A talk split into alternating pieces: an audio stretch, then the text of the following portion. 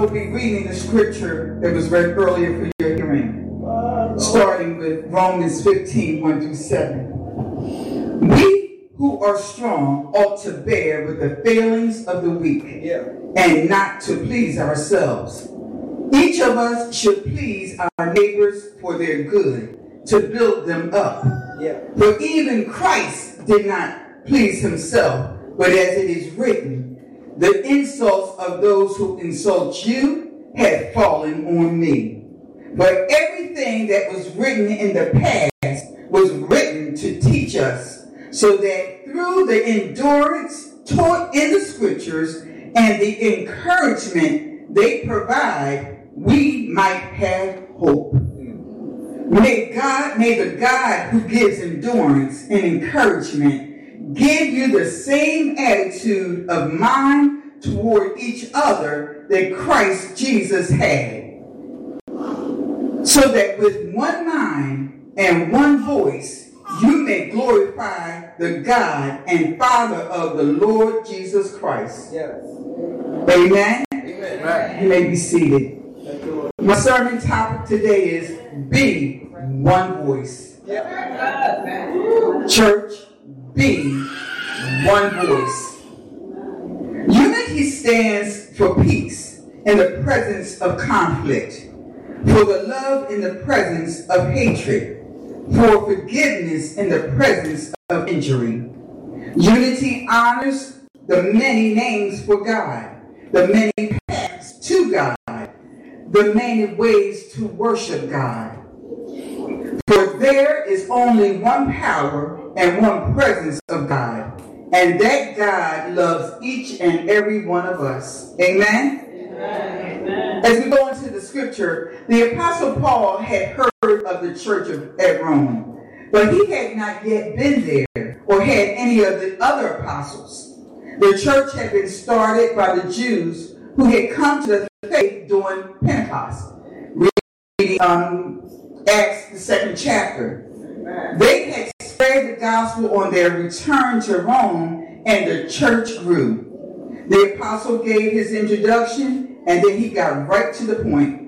And he gave the facts of the gospel of Jesus Christ.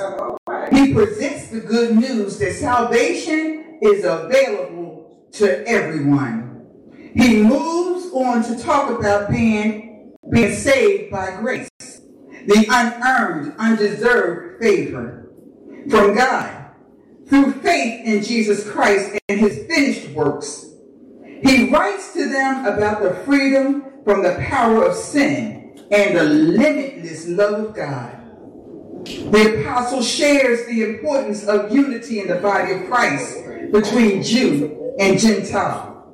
The book of Romans gives a foundational blueprint, a foundational blueprint in which we will never be at loss for what we believe. We can travel Romans road. Romans 3.10, Romans 3.23, Romans 5.12, Romans 6.23, Romans 5.8, Romans 10, 9 and 10, Romans 10, 13. For whosoever calls on the name of the Lord will be saved. With one voice, God has made us a people. With one voice, God continues to call us into the coming together as, a, as from a dead place into his wonderful life. To be the church is to be within earshot. To be the church is to be in earshot of the voice of God. It is a treasure that gives reward, gives great reward, Great reward. that is precious than gold and sweeter than honey on a honey. Come on here. Is a light that pierces the darkness. The word is a lamp unto our feet and a light unto our path. And when he when we stay in earshot of his word, it's a word, a sword that pierces the heart. It's active and alive, Yeah. sharper than any double-edged sword. It penetrates even to the dividing of the soul and spirit, joints and marrow. It judges the hearts and thoughts and the attitudes of the heart. Yeah. That's the word. That's Church, we are called into one body, the. Yeah. the body of Christ Jesus. Yes. We are to strive for unity in all things. Yes. It is the state of being one, Yes. to be like minded with Christ and renew our minds to the endurance and encouragement the scriptures offer. Yes. Yes. We should make every effort to dwell in the spirit of unity be- between believers. There should be no divisions or arguments. Amen? Amen? Amen? We hear and we read Galatians 6:10 every Sunday. As we have every opportunity, let us do good to all men, especially those of the household of faith. That's right. That's right. Yes. I it. There will be people who will strike your last nerve. The last. Say that again. Say it again. Say it, say it again. I get it. Say it, say it again. If she say one more thing, if he sit up there and do that thing one more time, my question is, what you gonna do? well,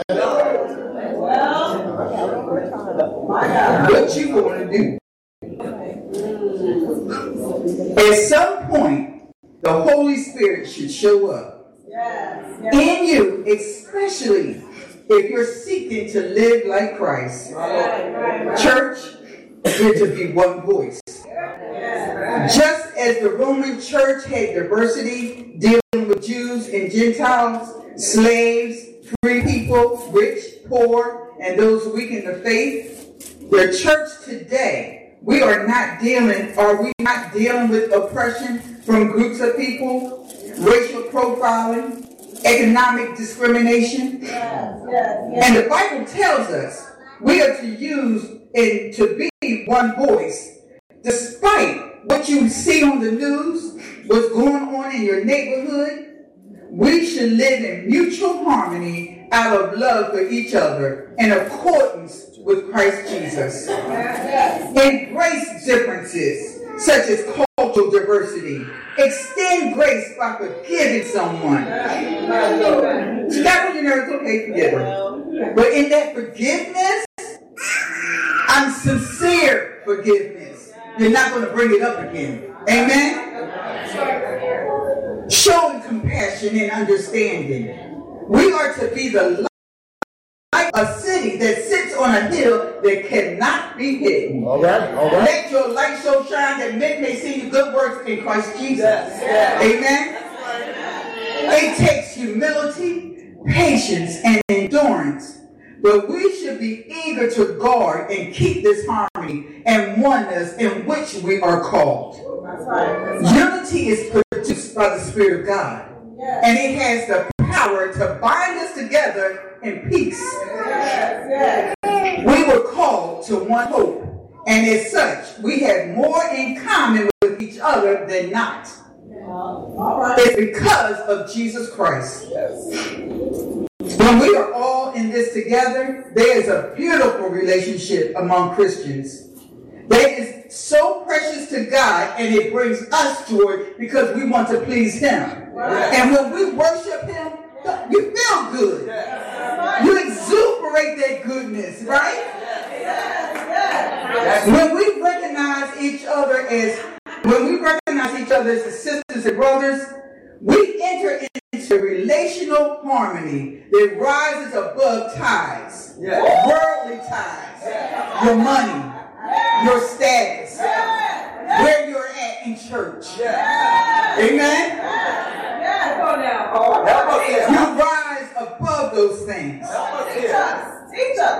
With one mind and one voice, John 10 3 27 says, He is the great shepherd, and his sheep hear his voice, and they follow him. So you're going to be one voice. If you're following him, you're going to be one voice. You can't help it. Amen. If your heart is right, you're going to do it. Point blank. He is the life. He is life that defeats death. The one who swallowed up death, hell, and the grave. In the beginning was the Word, and the Word was with God, and the Word was God. The same was in the beginning with God. Church, one voice. That one voice intercedes on our behalf to the Father daily. That one voice understands our pain and our suffering. That one voice our rock and our fortress. He's our redeemer. He's our strong tower. He's our protector. He tells me that I am loved beyond measure. He empowers me.